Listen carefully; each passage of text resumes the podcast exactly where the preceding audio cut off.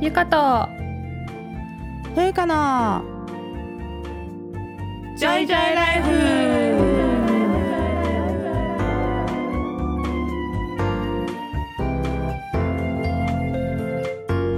この番組ではゆかとふうか2人のジョイが日々の暮らしや仕事にまつわる小話などざっくばらんな日常トークをお届けします。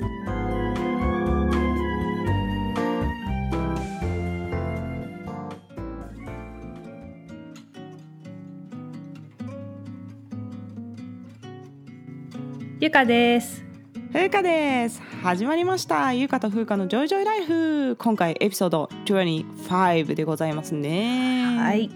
はい最近ですねうん、あのうちの病院にホスピーっていうのが導入されたんですよ、ホスピホスピーっていうねー。でそれ何かっていうと、うん採血したうん血とか、あと薬とかをね輸送してくれるロボットなのね、へえ。あのロボットなんやけど操作は必要なくて、うんうん。なんかプログラミングしといたら自分で勝手に動いて運んでってくれるのその病院の廊下をね検査室まで。そうそうそうそう病棟と検査室を行ったり来たりとかしてて、へえ。ね、パナソニック製のロボットなんやけど、うんうん、でピンクとね緑がいてそれがね、うんスイーってこう廊下をね行き来してるんで すよ。であのピンクの方が女性の声で、うんで緑の方はね男性の声なんだけど、へえ。私はホスピーです。検体輸送中です。なんで男の方真似したんやろ今。そうこれ男性の方ね。こういう感じでこう喋りながらね、スイーって言ってて、であの顔がなんかタブレットの画面みたいになってて、そこにこう表情が映るようになってるんです。へでーなかなか。ね愛嬌があって可愛いんだよね。すうごいね。んうんでこううんほのぼのするんだけど。うんうん。でこの間ねこう外来終わった後にもう疲れてぼーっと歩いてたら、うん、ホスピーが曲がってきておで私スマホを見ながらいやダメなんだ けどねスマホを見ながら歩いててホスピーにもう衝突しかけちゃっ て危なさいうんうん。そうしたらねちゃんと緊急停止するんだよねへえ、賢。そう賢いもうその近くに人が来たらバッて緊急停止しはって、へえ。そうしたらうわー悪いことしたなと思ったらホスピーがね 「すみません」とか言ってホスピー先に謝る、へ え。めっちゃ礼儀正しくない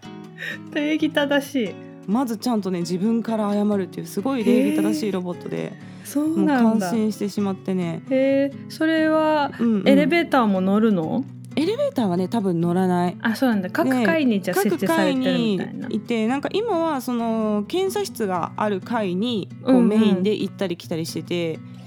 で主、に多分 ICU がある階なんで、うんうんうん ICU とこう採血室を行ったり来たりとかほうへえしてる感じ、うん面白い、になってますねうんうんでなんか夜はこううんうん待機エリアみたいなところにホスピー2台並んで待ってるんだけど、うん電源が切れるわけじゃないからうん、あそ暗っか闇になんかねタブレットの顔がボーって浮かび上がっ てね若干不気味っていうねちょっと前を通る時怖いんですけど、そうそ到う。着の時気をつけないそとうそうそうそう到着の時とかもうちょっと怖いこう廊下歩いてると遠くでそうだよねボーってこうね浮かび上がってるっていうのでうんうね、んもう結構でもいろんな病院でもこういうなんか人件費を削減するっていうかね、んんうん誰でもできるような仕事はロボットがやる,、うんうんやるっていう風に、ね、なってますよね。そうだねまあそんな今日はね導入トーク でしたホスピーの話ってことでね、はいぜひけど可い愛いのでちょっとみんなググってみてくださいホスピーでねうんうん見てみます今日はですね、はいえーエピソードの25ということですがはい今日のテーマは今日のテーマは箸休め企画、イエーイ このテンションの高さって ね休めるぞーみたいなね休め るぞえ今日はちょっと最近買ってよかったものを語るっていう箸休め企画とはい後半はですね医学部受験についての質問をいただいてますので、はちょっいとその質問に答えるっていう感じでねお送りしていこうかと思います、はい実はですねゆかさんチャンネル解説い半年なんですよね、ねあらあっという間ね本当にあっという間でありがとうございますもう半年あり間がとうございますはい、ねうんまあ、最初の回がさ医学部受験の突破エピソードっていうのをうちら出したじゃないですか、うんうんうんそうだまあ、ね半年巡ってねちょっと今うん回うんいいタイミングで、まあ、受験そうにだね関する質問もいただいたんでねうんうん答えていこうかと思いますね。はいまあ次回からはまたね「ジョイツライオ企画」やっていこうかと思うんですけどね、ねまあねちょっと辛いんだよね いろいろね、まあ、下調べとかしたりとかね、うんううんん、うん、こうあんまり人を傷つけたり攻撃的な内容にならないようにっていうことをねちそゃうんだと、ね、うんうん倫理観のすり合わせをしながらね、そうだね作っていくと、ううんんまあでもここはねなんか同じような考えっていうかそうそうそうそう感覚がう近いからね、うんうんうんできることなんですけどんうねん、そうだねそういうわけで今回は箸休め企画ということで、まず最近買ってよかったものベスト3という企画ですねこれパクリ企画なんですか、 いろんなところで YouTube でね そういっぱいやってるから ポッドキャストでもやってるのかなあのやってる他のポッドキャスターさんがねうんそうまあでもね内容は多分違うから、ううんんそうだだねちょっと我々の買っていいよよねかったものベスト3企画というのをやっていこうと思いますはいではまずゆうかさんのはい買ってよかったものベスト3ということでですね、はい3位から発表していただこうと思いますはいでは第3位は折りたためるたらいですたらたらいた らい折りたためるたらい折りたためるたらい、んそうそう昔さあのシリコンのなんか折りたためるコップってちょっと流行った時あったじゃん、あんたねあの旅行とか持っていけるやつでしょそうそうそうそれのなんかでっかくなったやつで、うんうんサイズがうんうん幅が3 0ンチ、うん奥行きが4 0ンチ、うん組み立てたら高さが1 5ンチぐらいあるんだけど、なんかあのポコポコポコって畳めて、うんうんうんうんた畳むと厚さが3 5センチぐらいになるんだよね結構薄いのえじゃあパソコンぐらいのサイズになるってことあそううだねそうそうそそれがこうバババババッと開いたらうそうたらいになるんで食すよ包体のたらいあそうそうそうそれがたらいっていう名前で売ってるんですかそう折りたためるたらいっていう名前で売ってるなるほどね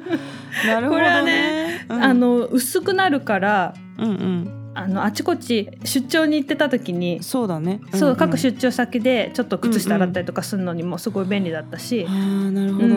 こっちに来てからも最初さ、うんコインランドリーしかないから、うんうんうなんかあんまり洗濯、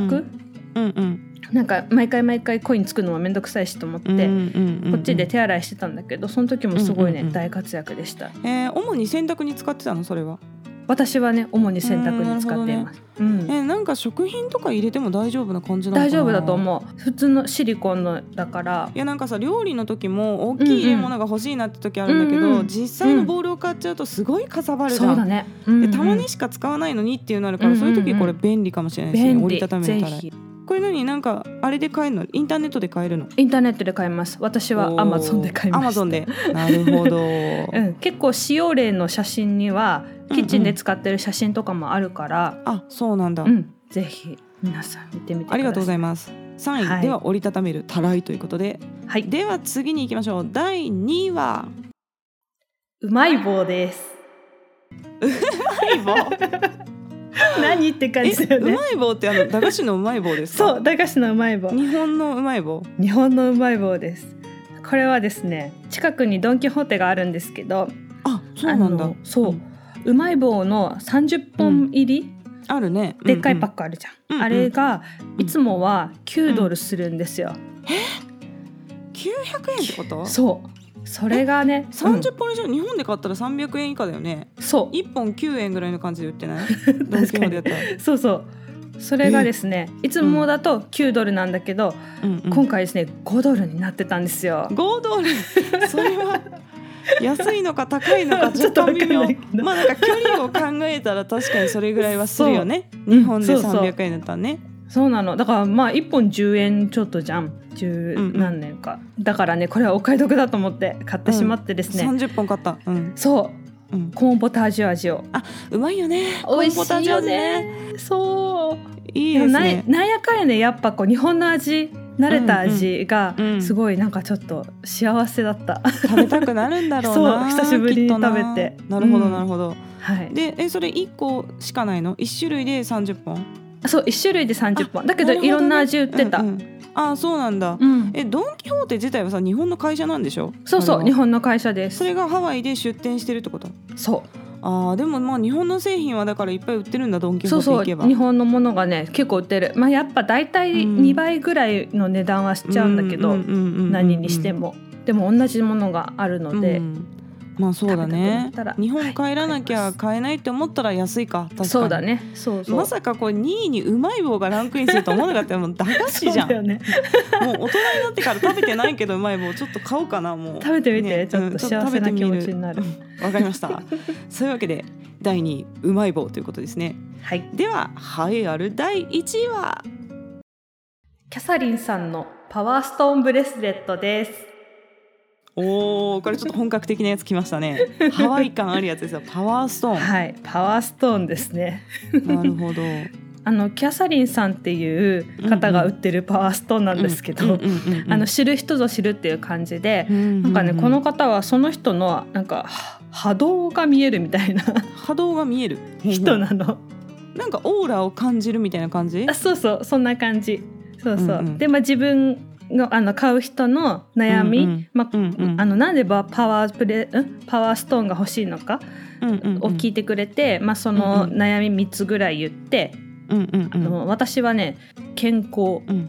結構不安になったりとかするから安定、うん精神の安あー定。定うんそうんうんうそうあとなんかいい出会いがあるように愛情って言ってお願いしたんだけうんど、うんうんそしたらなんかこう、まあ、英語で「あなたはなんかすごいいろいろ執着しがち」とか、あなんかすごいあの求めるレベルが高すぎてーほんほんほんほん自分がのレベルが追いついてなくてそれにこうすごく沈んだりとかすることがあるとかいうのをすごいね結構言い当てられて言い当てるのえそうのん性格とかそういうことだよねそれそうそうそうそういうのもね言ってくれてでその人に合ったパワーストーンのうんまあ組み合わせで、ーあの作ってくれるんだけど、うんうんうんで最後にそのブレスレットをしてそのキャサリンさんがうんうん手をねこのブレスレットの周りにかざしたら、うんうんうんなんかすっごい暖かくなるのね。えーほわーって暖かくなって ハンドパワー本当だよって、 えー、そうなん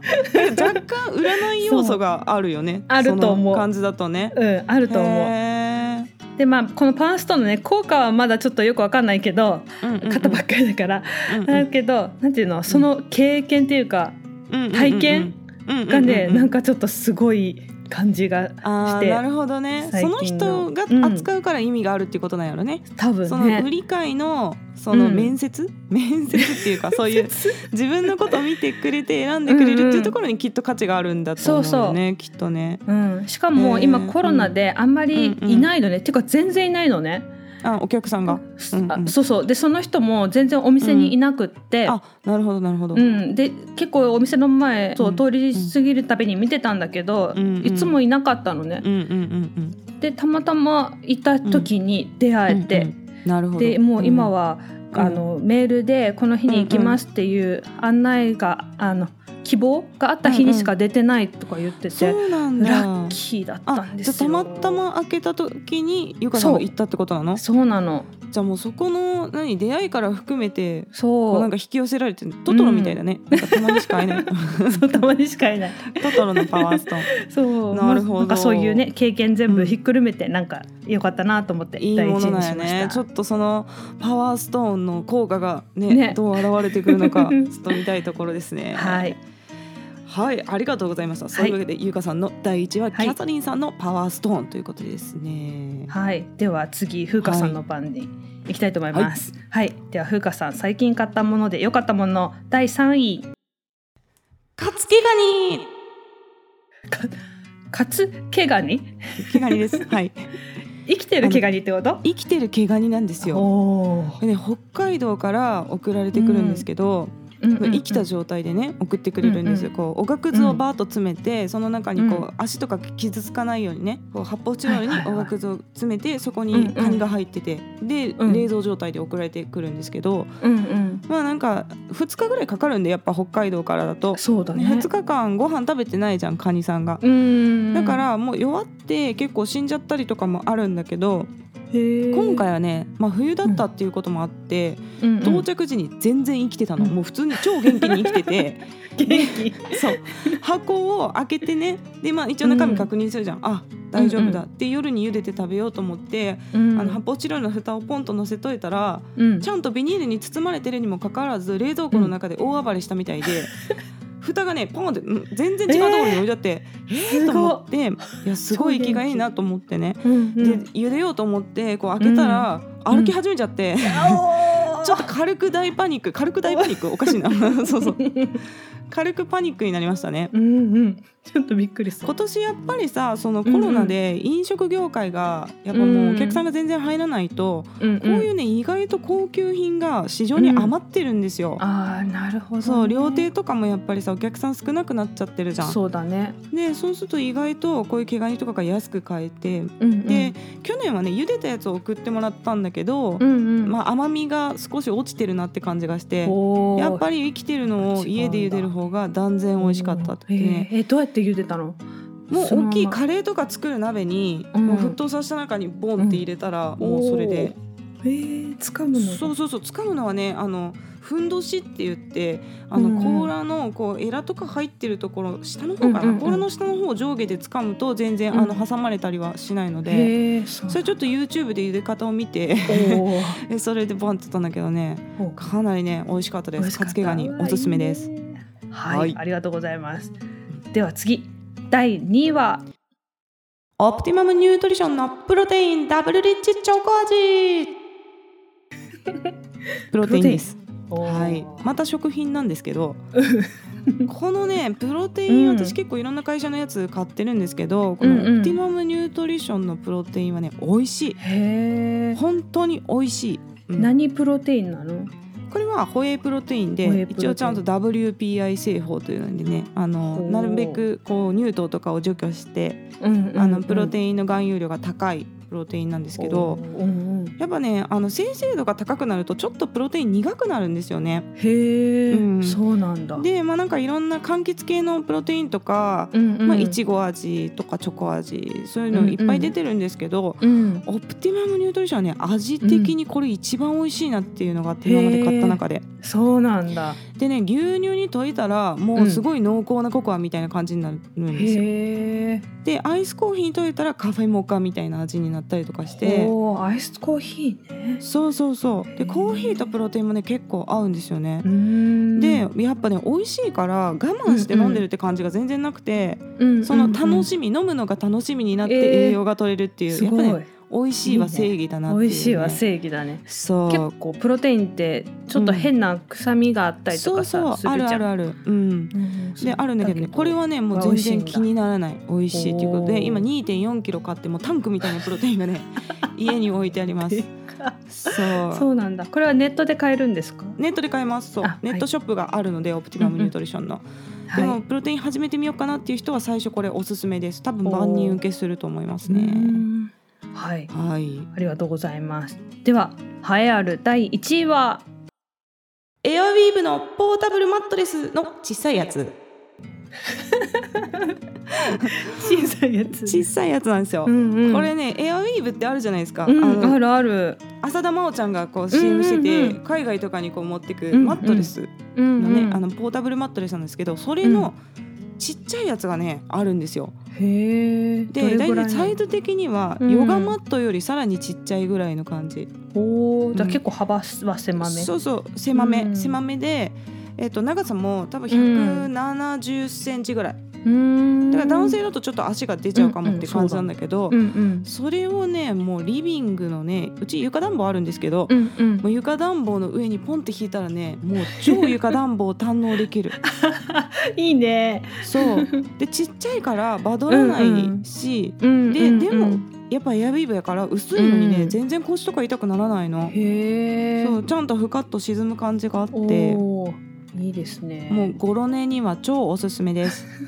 もう今日もね1時間ぐらい寝てたもんこれで休憩しながら。えー、いいゴロゴロなえー、でもそれ寝相良くないとダメだね、うん、そうそうたまにねあの全然違うところに下半身が外に出てた りとかしますけどでも結構ねやっぱまあ首とか肩とか楽だったりするんで、うん、うんこれはねお値段以上のまあちょっと高かった2万円ぐらいしたのかなあそうなんだでもエアウィーヴが高いんでやっぱり、うんううんん少し高いんですけど、うんうんまあ、これはねお値段以上っていうことうん、でねおおおすすめです素晴らしいはいそんなわけで、はいえーお互いのベスト3はい発表しましたこれ さ発表してきたけど思ったんだけどさこれ普通さ、なんか最近買ったコストコ商品とかなんかそういう風にやってるよね。あそうかなこの最近買った食品ベスト3とかさあなるほどテーマをそうそうねそう絞った方が良かったが絞った方が良かったかなと思って今毛ガニとさマットレスがなんか同列 な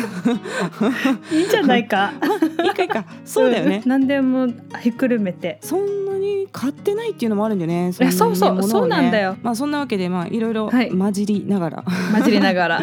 お届けしましたベスト3ですねはいなんかの参考になればというわけではい今回もねその医学部受験に関する質問をいただいてるんですよ、はいなのでちょっと質問に答えていきたいと思います、はいじゃあまず1問目の質問ゆかさんお願いしますはい、えー、1問目高三の時何時間ぐらい勉強しましたかあー勉強時間の話ねこれね、うんまあ、私は受験勉強に本腰を入れ始めたのがね、高3の6月やったんですよ、うんうんで結構ね部活動をやらせてくれる高校で、うんうんで最後ねインターハイがあるんですけど、うんうんそのインターハイで勝ち上がれるところまでやっていいよみたいな感じでおーだから全国大会行けた人は8月までやってたんだけど、うんうん私は県大会で負けちゃったんで県大会うんがうん5月末で,、うんうんでそこで、まあ、自分は終わってでうんうん6月からもう勉強っていう感じで、うんうんまあ、そこから10時間起きることはなかったかなっていう感じですね、まあみんなそれぐらいはややってたよなっていうねそうだねうんうんゆかさんはどんな感じですか私も似た感じで高3まで部活やってて、で、うん5月か6月かあのうん私吹奏楽部だったんだけど、うんうん県大会がねあって勝ち進んじゃったのね、そこですごいね、 そうそうだからすごい久しぶりに勝ち進んじゃって、うんうんうんだから9月まで部活をやることになって 9月 長っそう長いよね、うんその時もめっちゃ担任の先生に怒られたんだけど、うんうんうんもう9月までやるとかありえないみたいにうんうんうん怒られたんだけど、うんうんでもねまあ9月までやってううんんだけどまあそのそれまでも部活の間以外はまあほぼずっと勉強してたし、引退ししてからもうんうん10時間以上はやってたよね長い時うん16時間やってた、ううんんうんうんうんもう究極ね寝るそ寝うるそうとそうトイレとか以外はそうそう寝る全部食べって感じだよる、ねトイレ以外はずっと勉強してるみたいな感感じだった、えー今今じゃ考えられないけどね考えられないもう座るだけで無理だもんその時 間16時間座ってんの無理だよもねう腰が痛くなっちゃうよ、うん相当いい椅子じゃなかったらもう座れないよ ねいや若いって素晴らしいわ、そうだねうん、でも全然辛くなかったうん受験勉強がなんかうん辛い記憶なかった私はね本当に楽しかったなんかすごいなもうでも私もやってもやっても先が見えない辛さっていうのありましたけどねああなるほどなるほどそんなわけで、はい、まあ、まあは2い人とも10時間以上はやってると、うんうんうん10時間から16時間という回答でしたね。はい でははい2問目の質問お願いします。はい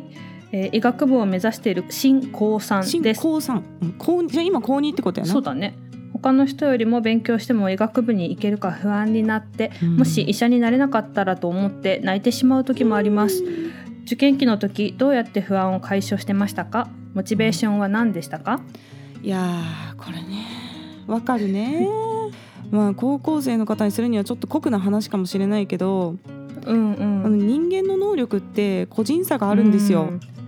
そうだねでやっぱり能力かける時間そしてさらに運の要素がプラスされてそれが総合力みたいな実力みたいな感じになって、うんその能力を競うのがね結局受験なんですよ。うんうんうんうんでも私もゆかさんももう受験期ってうん1日10時間以上とか全然勉強してたけど、うんうんじゃうあん例えばその日本最高峰のね今東大理算ですよね、一番難しい偏差値のところって言ったら、じゃあその東大医学部入った人はじゃあ自分の2倍20時間とかずっと勉強してたんかって言ったらうん意外とそういうことはないんだよね。そうそうなんだよね全然勉強してなかったりするよねそうそう能力高い人はむしうろん自分らより短い勉強時間でこう偏差値の高いところに合格できてたりとかするの。そうだよねでやっぱ医学部入ってからもさ医師になってからうんもうん基本みんなね、優秀な人たちだから医師になる人そたうちだって。ね周りがねそう周りうんうんがめっちゃ優秀でその能力差にしんどくなることってあるんだよね。あるあるもう未だにあるね、んそうだよねだから国家試験の時もそうだし、専門試験の時も全然なんか勉強してなさそうな人が自分よりはるかいい点数で受かって いくとかねうんうんそういうことがあるんでうんうんまあそれはしんどいんだけどでもね、うんうん医学部のいいところっていうのはもうどこの医学部だったとしても卒業すればね、うんみんな同じ国家試験受けるんですよ。そうだでね。同じ免許もらえる、同じ医師免許だから、まあ、東大出たらプラチナとかそういうことな いから、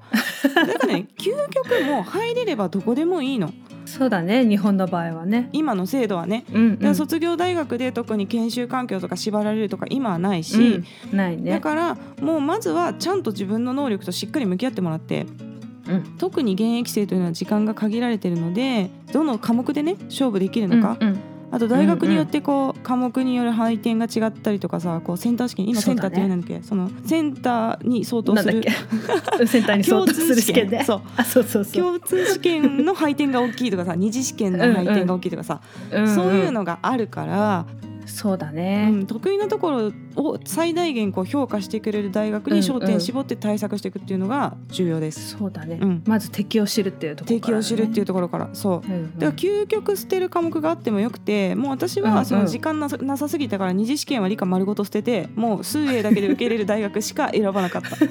あ、わかるわかるうわん、かるよ。もうそういうん感じでしたね、うん。そうだね。私結構社会をね、センター社会をあー捨て気味だったよ。そうなんやあ、うんなるほどね今どうかな、まあ、その情報をね集めることが、うん多分まず一番最初うんにするべきことだと思うんだけど、うんうんこう今さこの SNS がすごいじゃん。そうだね結構若い人もやってるもんねうんだからそれでこう情報が多すぎて、うん周りの人が「もうこんぐらい勉強しました」とか、うんなんかさこうあるあるノートを見せてきたりとかさ 絶対あるで勉しょ強アカウントとかあるもんねそうそうそなるほうどでそれできっと比べてうん辛くなっちゃうことがあると思うんだだけど、うんうんまあ、その人にはその人のやり方があるからさそうなんだよな、うんね、もう色とりどりにするのが好きな人もいれば、うんうん白黒でやってくるのが好きな人もいるのと同じで、だから人と比べてもしょうがなくて、うんうん自分そうだね結局自分、うんうんううんん、敵は自分みたいな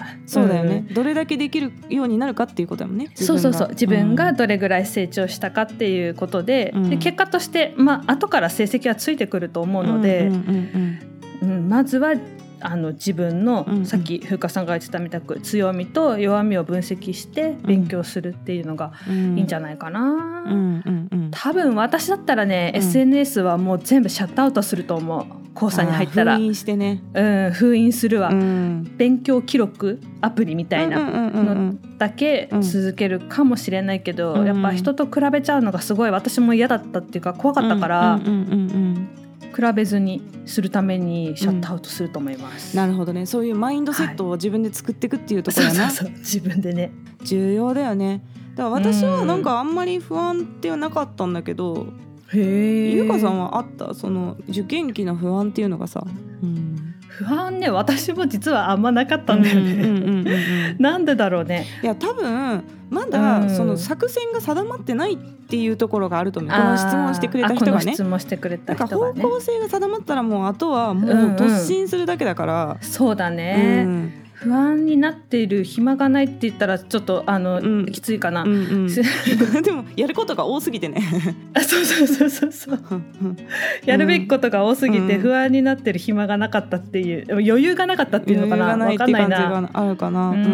んで試験終わってうんひ終わった日前期試験が終わって、うんうん面接終わって出てった後にです、うんもうめっちゃ泣きながら帰ったんだ言よねってたよねあの そうそう最初のえ医学部突破エピソードでうんもうそこで初めて不安になった、うんなんかもうこれでよかったんだろうかみたいな、でもそれはわかるわ私もセンター試験で終わりだったんだけど私の受験は、うんうんうんあの面接が先にあったから、うんうんでもセンターこれで大丈夫かなっていうのですごいこう、うんうん後からそう後からね後からもそううそう修正できないってなった時そうにそうそうそうこれでよかったんだろうかっそうてなりましたよねそうだよねもう過ぎてしまったことにねいやいやいやいや、うんそんなそんなこ感じでしたとだったねでだからはい後半、モチベーションは何でしたかっていうのがあって、うんうんうんうで私はモチベーションになったのはね、実際に働いてる医師の講演を聞きに行ったりとか、うんうんうんあと大学で医学研究の話をね聞きに行ったりその一般市民がおー普通にこう参加できる市民講座みたいなのがね当時からあったんですよ。うんうんあるよね。でうんうん今あの研究を私がやっててもそのアウトリーチ活動っていうのがあってそれやらないといけないってなってるんですね。その研究費をもらおうーもう条件の中にうこうん研究のアウトリーチ活動っていうのをやってくださいっていうのがあって、特にこう観光庁系の文部科学省とか、うんうんあと内閣府とかそういうところのこう研究費でやる研究は、もうそういう研究者が一般市民にね分かりやすく研究内容とか研究成果をこう伝える活動うんっていうのをしなさいっていうふうに言われるんですよ。うんまあ、それは多分税金を使ってるから、そうだね。その市民にこううんうん還元していくっていうことをしなさいっていうのがあって、うんでそれがもう結構誰でも参加できるイベントがだから全国各地の大学とか病院とかでうんうんもう普通にやってるんだよね。うんうんでまあ私も裏方で参加したことあるんですけど結構ねうん老若男女もういろんな人がおー来てくれてます。へーそでうなんだ今は多分コロナでうんうん人数制限があったりとかあとねオンライン化されてるのもあって、あそうだろうねきっとそ。うんうんで有名なのはねサイエンスカフェっていうのが有名なので、これ検索してみてあのもし興味があったら参加してみてください。で面接がある医学部とかだとうんこういうのにけい参加したね経験っていうのが、そのまうんうまんこう医学に興味を持ったきっかけとかの返答に使えたりとか、まあ、それで聞いたことがさこう医学知識が自然に身についたりとかして、と、うんうんそれで意外とライバルより一歩先に行けちゃったりするのでこれはおすすめです。すごいそんないモチベいーアショドンバイスででししたたが、ゆかさんのモチベーションのアドバイスありますか？私のモチベーションのアドバイス、うんそのね交渉の話の後にちょっ とあれですけど交私はね結構医療ドラマを見たりしてました、ER が好きなんですけど渉いいね。まあ1時間って決めて、うんうんうんうんうんあの勉強の息抜きに、うんうんうんうん。でしかも英語で聞くってういう、うんうんなんかうんうん勝手に勉強して英るつ語のもり勉強ににもななるれしるっねていう。なるほどなるほ ど。そううんそうそう見たりとかう んしてたかな。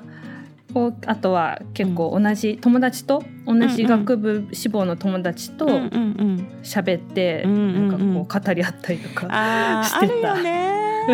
そ ううなんか休憩時間になんか私もベランダとかで友達と喋ってたわ。うんん。あーいいね青うん春だね、なんか。青春そんなんだった。う うんうん、で結構気の持ちようっていうかさ、うんうんマインドセットってすごい大事だとそうだね思うんだけどまあ、合格を目標にしちゃうとうんちょっとやっぱ途中でね頑張りきれなくなる時があると思うんだよね。うんうんうん。だけどその合格した先の方がうんうんうんうん大事だからうんうん合格してどうなりたいかうんどういうふうに、うん、仕事をしていくかとかそこまで考えたれたらもうん目標というかモチベーションになっそうてだな頑張れるかな。うんうんで私は結構医学を学んでる姿とか、うんうんあの白衣を着て、うんあの働いてるイメージ自と分か、がね、うんうんそうそうそうそううんうんで、ある時ねあとある大学の見学に行った時に、あれは今思えば学生さんだったんだけど、うんうん白衣を着てなんかこう手にファイルとか持ったうんうんうん人たちの集団がいてなんかすごいかっこいいと思ったんだよね高2ぐらいの時に。うんうんうんで私もああなるってなんかあー思なっるほてどねううなんかもうこうなっているみたいな感じの、うんうんうんっ自分の未来がこうだみたいな あそうそうそうそうんなるほどなるほど、ていうのはんなんか、うんよくやってたかな、うんうんうんまあ、ちょっと若干洗脳っぽい感 じもあるけど自分で自分を洗脳するってことねあそうそうそう、うん私はこうなるんだっていうこうそうそうそうこうあそこにいるんだみたいな、うんうんでも結構やっぱ自分がうんうん想像できない自分にはなれないと思ってて、ああなるほどね、うんうん結果としてその想像以上のキャリアアとかに、うん結果になることはあるかもしれないけど、うんうん自分が想像できないものになるって結構難しいと思うんだよね。うんうんうんうんこうよくあのガス学奏うんうんうん部活の合奏とかでも言われてたんだけど、うん歌えないフレーズは吹けないとかって言われてあーそうだろてうねうんううんん、だからこうイメージして、うんそこに向かって頑張るっていうことをやっておりました、私の場な合るほはどなるほどはいうーんいいね参考になりましたでしょうかこれなかなかねあのうんいい答えになったと思いますよ、うん、そうですかねで、まあ、みんな多かれ少なかれ同じようなことはきっとやってると思うな、周りの同級生を考えても、まあそんなわけでねねまああと10ヶ月ぐらいかいあもうすもっとないか、7ヶ月ぐらいだねあのほら受験まであ受験ま受で験までですね3そうで月すだねからさねうんやっぱ時間がうんうん限られてはいるので、でもね相当勉強できるよやっぱり一時一日10時間とかやってたらねそうだね、相当勉強できるからだからまあ、焦らずそう焦らず焦られないけど結構な緊張感を持ってそうだねそうずっとだかうんうんうらん大変だけど、でもぜひねうん頑張ってほしいです、ねそこうんな感じに、うんなもっといい感じになると思うけどそうそう楽しいよね楽しい楽しい仕事は楽しいだから医学部にうんそううん行きたいっていう人がね、うんうん入れるようであってほしいなとは思うんだよ、そうだだけどねやっぱり学力で平等にうんうんね、あの審査されなきゃいけないからそこはもう乗り越えるしかないから、そうだ頑張って頑張ってください一緒に働こ一緒に働こ うそんなわけでうはいはい後半医学部受験の質問答えてまいりましたが次回ですね、エピソード26はですねはいあのガラスの天井問題で すね急にテンション急にみた暗くなるいなねそうねえまあね、うんうん、こんな一緒に働こうとか言ってきたんで すけど上品にもねキャリアでこうガラスの天井っていうものがそうねだねあるんですよあるよね、うんそう、うん、でまあ現状どうなってるかっていう感じかな、うんお伝えできるのはそそうだねこを打破する方法っていうのはねまあちょっとまだ私には思いつかないですわう、うんんそうだねでもこうキャリアのねねうんうん壁、うんうんそういうことをまあまたお伝えしてそれがね、徐々に改善される世の中になっそてうだねほしいなとはね思いますね願いながらはい、願いな がらお届けしたいと思います,、思いますはいではですねまた感想や質問などありましたらゆうか .fuka.gmail.com までお願いします yuka.fuca.gmail.com です匿名で送りたい人はマシュマロを投げるリンクを貼っておりますのでそちらからどしどしお願いいたします最近結構ねマシュマロよくいただいてて、ははいい、ありがとうございます、ちょっと毎回質問に答えていく感じになると思いますはい、はいまたどんどん ねあの嬉しいです募集してますのでよろしくお願いします、お願いしますではそういうわけでこの辺りでお別れにしたいと思います、さようならさよならバイバイ